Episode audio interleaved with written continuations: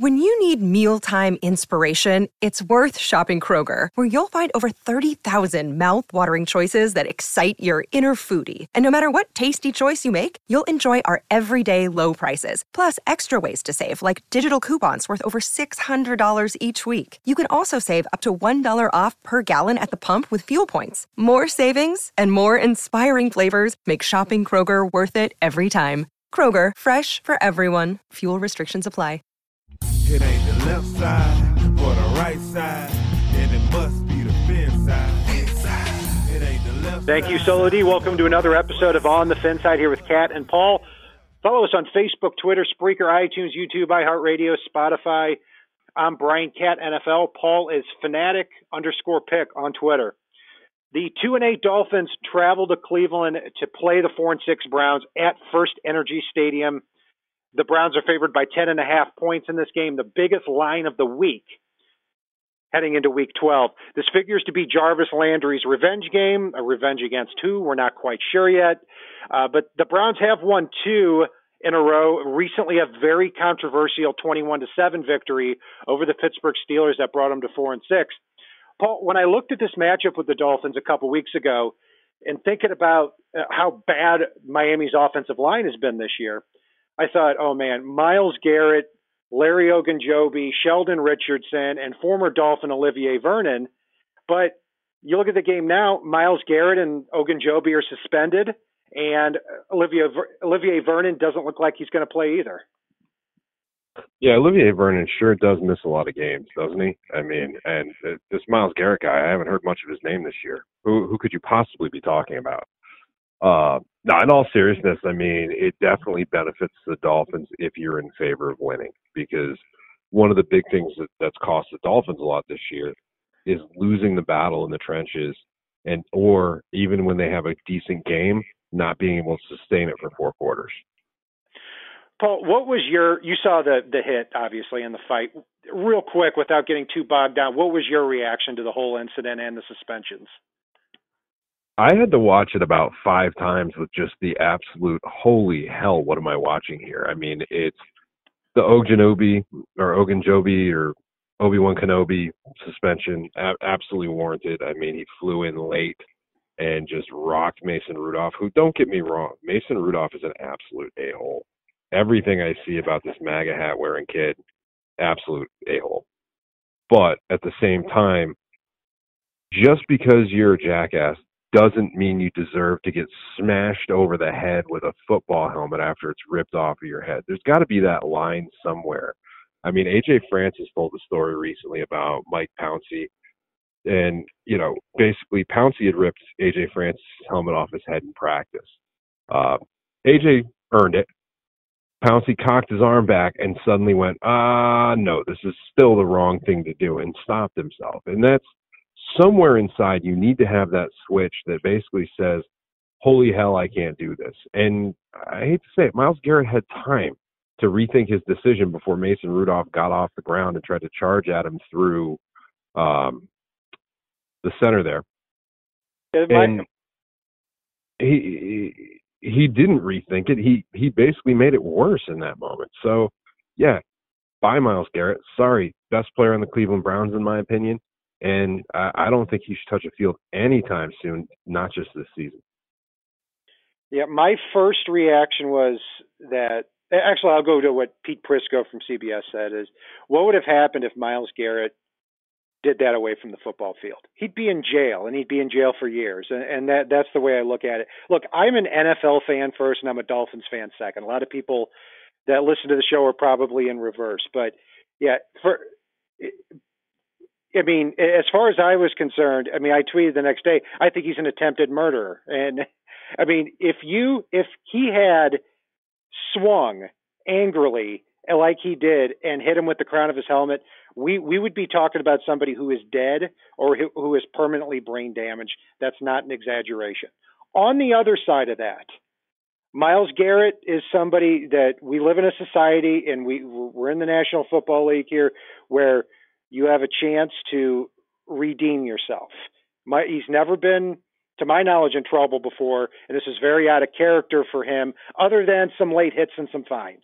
So, yeah, I don't know about that. I got to jump in there. I mean, if you look back earlier this season, well after the play, he just blasted Delanie Walker in the face.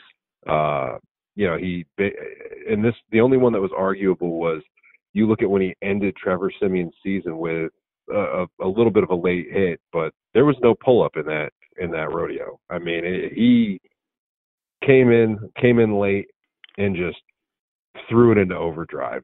There's something there with this kid. Yeah, it's uh, a lot of it's talent, and a lot of it is definitely something else. I, I think he will be back next year. Um, Larry Ogunjobi just a bitch move, and Mason Rudolph call, called him that, pushing him from behind. And Mason Rudolph, I, I would have liked if there was a little bit more in his voice of saying, you know what, I screwed up too, but I, I didn't see anything of that, and which which kind of like, look, he did deserve what happened to him, no doubt about it, but there could have been a little bit more. Yeah, I should have handled it differently. I shouldn't have tried to pull off the guy's helmet who was trying to tackle me. So anyway, let's get to the game a little bit more here, Paul. Where when I take a look, even before we actually we have to before we even get to the game, the Browns and the Dolphins. It's interesting that they're playing here because what's worth bringing up is a lot of the optimists for this rebuild tank, whatever you want to call it, before the year reference the Cleveland Browns a lot, saying that you know this the Dolphins in two years are what uh, or could be what the Browns are heading into this year, where you got a quarterback who's coming off a uh, season rookie year where he, where he threw 27 touchdowns, which Baker Mayfield did last year. They had Nick Chubb at running back, Odell Beckham and Jarvis Landry at wide receiver. On the defensive side of the ball, they had two cornerstones in uh, Myles Garrett and Denzel Ward, and should have that as well for 2020. And they made a lot of trades for Olivier Vernon, for Beckham, like I said, and they were also able to sign Sheldon Richardson for a lot of money too. So, what is your take on where the kind of where the Browns are now and where the Dolphins could be in a couple of years? So, I think it's a different scenario. It's a similar design, but a vastly different scenario. It's, I mean, you look at the free agents the Browns sign. They they go out and they sign these guys with these explosive personalities. That's not they signed a lot of me first guys and they drafted a few. Baker Mayfield to this day to me strikes me as an absolute me first guy. And he's surrounded by me firsts at wide receiver now. And you look at the Dolphins front office, they put character first. I, I hate to say it, but it, it's you look at uh, this past week. I mean, Mark Walton, the second that there was any type of anything, and, granted it was it was a big anything, but even so, they literally just punted him out of the building. Um, you know, it's it's they're putting character and team first players first, and that's huge. On top of that, Chris Grier has shown some promise via the draft on his own. Not with Mike Tannenbaum in his ear, not with Adam Gase pulling strings. Chris Grier on his own has already shown some talent propensity for the draft. You add to that Reggie McKenzie, the guy that found Derek Carr, Gabe Jackson, Khalil Mack. You add to that Marvin Allen, the guy that found Josh Allen and Tremaine Edmunds for the Buffalo Bills, the guy that out in Kansas City found Tyreek Hill, Pat Mahomes, uh, Travis Kelce. Uh, you know the the list goes on, and you've got a talented group around Chris Grier to give him all the input in the world. So really, it's it's it's a similar blueprint, but a far different scenario. What I like here of what the Dolphins are doing is I, I feel confident that this regime can find depth and they can find role players. I mean, to to get you know, to have John Jenkins and Vince Biegel and Nick Needham playing at the level that they are now, I think shows that very clearly. You know, when I look at the Browns scenario, is I don't think the Browns were ever. I'm not going to say tanking because I hate using that word, but pushing resources to the following year, if I can say that. The because the the problem with the Browns, the Browns had no choice. The Browns didn't have anything between the years uh, 2011 and 2016. They drafted in those uh, or in uh, 2011, 2015. In those four years, they had eight first round picks. Zero of them were even capable of starting. Phil Taylor, Trent Richardson, Brandon Weeden, Barkevious Mingo, Justin Gilbert, Johnny Manziel, uh, Danny Shelton, Cameron Erving, Corey Coleman. I mean, it's the they didn't have a choice. And then from that point, over the last couple of years, yeah, they were able to put a lot of draft picks together. And I, think the point I'm trying to make is over the last several years, they had a lot of draft picks. They did not hit on every one of them but they were able to come away with Baker Mayfield, Denzel Ward, Myles Garrett before the whole thing happened. Nick Chubb has over a thousand total, uh, uh, over a thousand rushing yards on the year. So we'd hope the Dolphins can not only make use of those draft picks, but even do a better job than the Browns have. Absolutely, and and the fact that they're able to accelerate that that timetable a little bit more because they did have some resources to give up to to get the the pieces they need in place is, absolutely a good thing. And the fact that they held on to some resources and basically took a year to to analyze all these players that they they wanted to see something from that you may not be able to take a look at in a normal everyday run of the mill season. So yeah, I think they're doing it a lot better with their blueprint than the Browns did let's take a look at this game, Paul. On the offensive side of the ball, Ryan Fitzpatrick is certainly driving the train here, and is what's keeping not only the offense but the team competitive.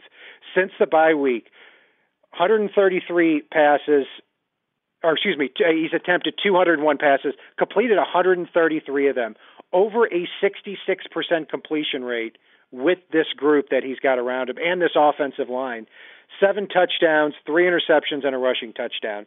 So, yeah, the Dolphins aren't a juggernaut on offense, no doubt about that, but I, I like that he's keeping them competitive here in this game. And when you look at the Browns' defense for the year, against opposing quarterbacks, uh, 205 completions on 340 attempts, just over 60% completion, 16 touchdowns allowed, eight or eight interceptions, 87.4 quarterback rating, but four of those interceptions were against Mason Rudolph last week. So they got half of their interceptions for the year last week against Pittsburgh. Against the run, they're allowing 4.66 yards a carry to opposing running backs, which is kind of on the high side.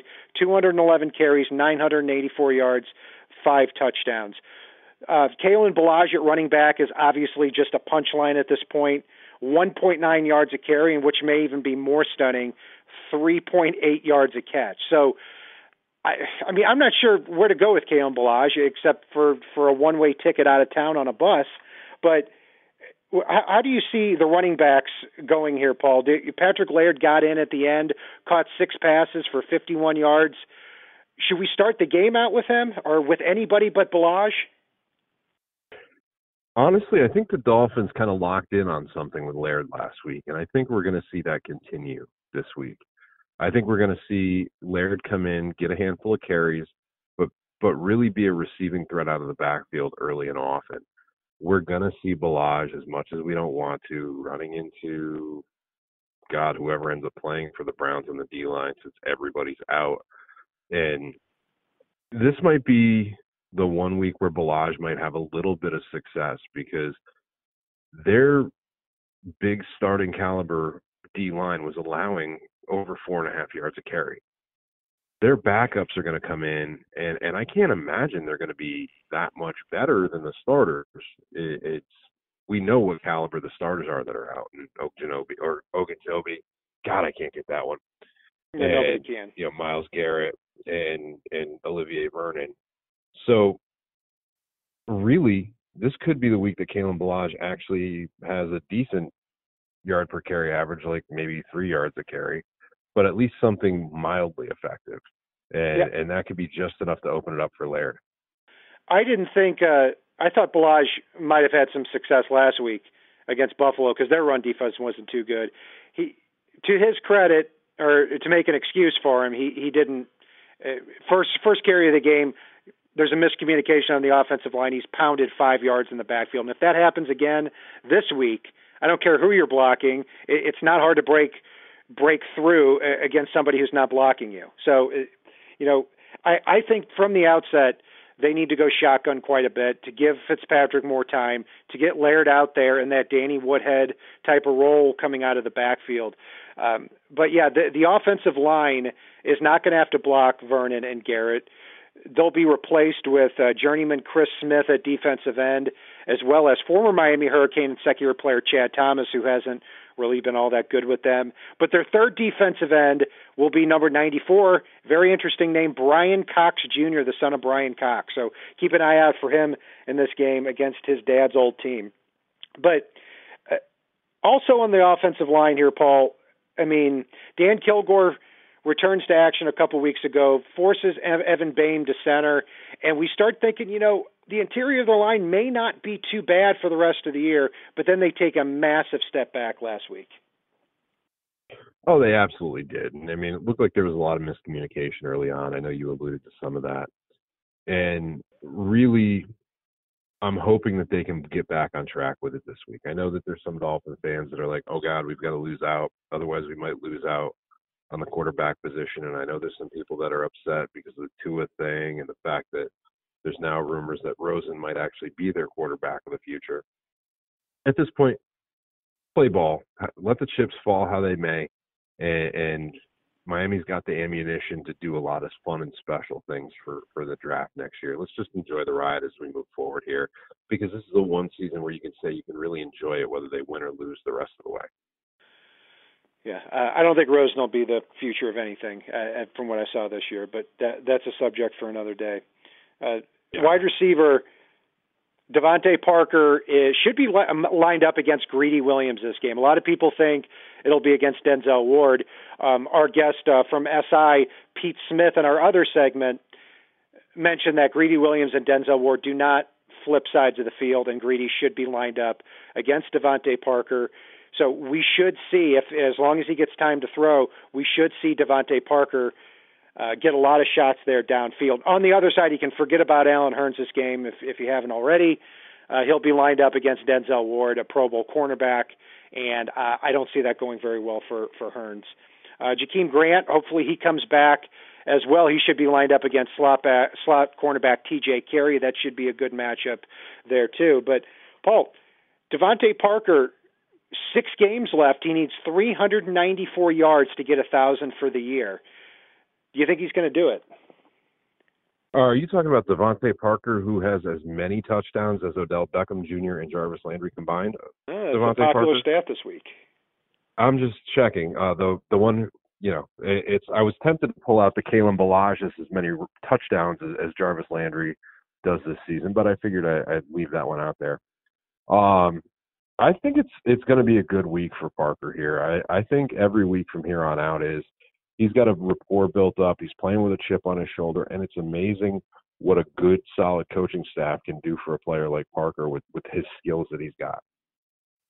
Yeah, and credit to Parker for being open to that too, because this is somebody we really thought was a lost cause, and hopefully he doesn't slip back into his old ways. So he needs 66 yards on average per game to get over a thousand for the year. That would be a great milestone in a year where the Dolphins don't have a lot of stats in their corner. But on the defensive side of the ball, the Browns' offense is a little bit more line up and beat you than the Bills were or the Ravens were, where they had so much of the offense focused around a quarterback that could really break the pocket. So Baker Mayfield overall having a disappointing year, but over the last three weeks, five touchdowns, no interceptions. Not a surprise that the Browns have won their last two games, given that here. So, but the the bigger concern is the Dolphins put Bobby McCain and put Reshad Jones on injured reserve at safety. They'll be replaced by Eric Rowe and Steven Parker. It'll give us great insight as to whether or not these guys can be starting caliber players heading into 2020.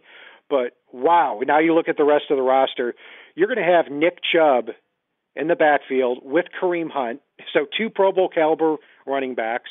At wide receiver, you're going to have Jarvis Landry and Odell Beckham. And at tight end, you're probably going to have David Njoku, the former first round pick, returning to action here, too. So, not a lot of good matchups uh, for the Dolphins' defensive backs here. Yeah, the one that scares me is the Njoku matchup if he does return as expected. Um, I know we've talked at length about it. Tight ends still t- seem to be the Dolphins' Achilles heel. Uh, it's you know you look back at the Indy game, we knew that Doyle and Ebron were going to be kind of the big hitters for the Indy offense. We you know you look back at the Ravens game, you look back with Mark Andrews. It's Njoku scares me more than Landry and, and, and Odell do. Landry's probably going to be so fired up for this game that he's to do something stupid or get into it with somebody on the sidelines, play me, me, me ball. And that's what I hope he does. I, ho- I hope Landry plays me, me, me ball to keep the ball out of Njoku's hands. And, you know, you keep Nick Needham, you keep Eric Rowe keeping an eye out, you keep Ken Crawley keeping an eye out. Nick Rowe talks enough trash that he's to make Landry lose his damn mind. So let's hope Needham gets out there on, on Landry a little bit. Nick Needham, incredible uh, grades from Pro Football Focus, and they've actually ranked him as one of the best cornerbacks here over the last month in the NFL, not just the Dolphins, but in the NFL. So it's going to be a great test because you're going to have, like you said, at the corner spots, you're going to have Nick Needham and Ken Crawley matched up against Odell Beckham and Jarvis Landry. And at the safety spot, Steve Parker and Eric Rowe, two players who I think have a lot have shown starting ability here, here over the last couple of weeks, especially for a team that frankly can't replace 17 starters, no matter how many draft picks or how much money they have for next year. So, the, another matchup to watch too. The, the Browns, not a very good offensive line, but then again, the Dolphins have arguably the worst pass rush in the league. One interesting matchup to keep an eye on is going to be Vince Biegel against left tackle Greg Robinson. Vince Biegel's had a lot of pressures this year, only two sacks on the year, but always gets heat on the quarterback. Overall, having a very good year. Greg Robinson has been Greg Robinson this year, so that that's hopefully a matchup the Dolphins can win to get some pressure there on the quarterback. Um, but it, when you look at at the rest of this here, not very good matchups for the Dolphins defense, but they will get Raekwon McMillan back at at middle linebacker, Paul. And thank God for that. I mean, that's going to be huge, uh, give, given the fact that they've got Chubb and Hunt in the backfield. Rake has been absolutely the best run defender. He was completely missed last week, but thank God he is back in this one. Yeah. So the Browns are ten and a half point favorites, uh, biggest point spread of the week in the NFL. What's your prediction here, Paul? I think the Browns are enough of a mess right now. I think Baker Mayfield's kicking rocks, but I think they still pull this one out. I think Miami drops this one to the Browns, twenty to seventeen, even though it hurts me to say it. Yeah, I I think it's going to be worse than that. Um, when I look at uh, what the the injuries the Dolphins have now as they're lining up, they they don't have a defensive back that was anywhere close to anything close to anywhere close to the starting lineup here at the beginning of the year. Granted, these guys have played over their heads too, but I think they're going to be terribly outmatched in this. And I think kind of that we're getting better, we're getting better, we're getting better feeling they've had over the last six weeks has let down a little bit too. I see the Browns winning convincingly. I'm going to go with 34 to 10 in favor of Cleveland, and that would bring the Dolphins to two and nine. And if that were to happen, you look at the draft order. Um, you've got the Bengals at one right now, the Redskins at two, the Giants at three, the Dolphins at four. Then uh, with the three win teams, you've got the Jets at five and the Bucks at six. And the Dolphins can't fall any further than six this week, even if they end up upsetting the Cleveland Browns. So that will do it for our breakdown of the Dolphins Browns matchup heading into this Sunday at FirstEnergy Stadium in Cleveland. You can follow Paul and I on Facebook, Twitter, Spreaker, iTunes, YouTube, iHeartRadio, and Spotify. I'm Brian Cat NFL. Paul is fanatic underscore pick. That's fanatic with a PH. And if it's not on the right side and it's not on the left side, it is on the fin side. Solo D, take us home. It ain't the left side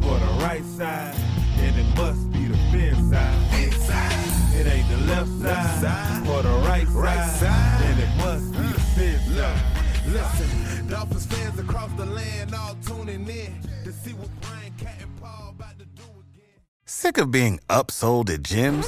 My guy, you're currently a base member. For $90 more, I can upgrade you to our Shred membership. For 130 more, you'll be a Swole member. And for just $300 more, you'll reach Sweat Platinum. At Planet Fitness, you'll get energy without the upsell. Never pushy, always free fitness training and equipment for every workout. It's fitness that fits your budget. Join Planet Fitness for just $1 down and $10 a month. Cancel anytime. Deal ends Friday, May 10th. See Home Club for details.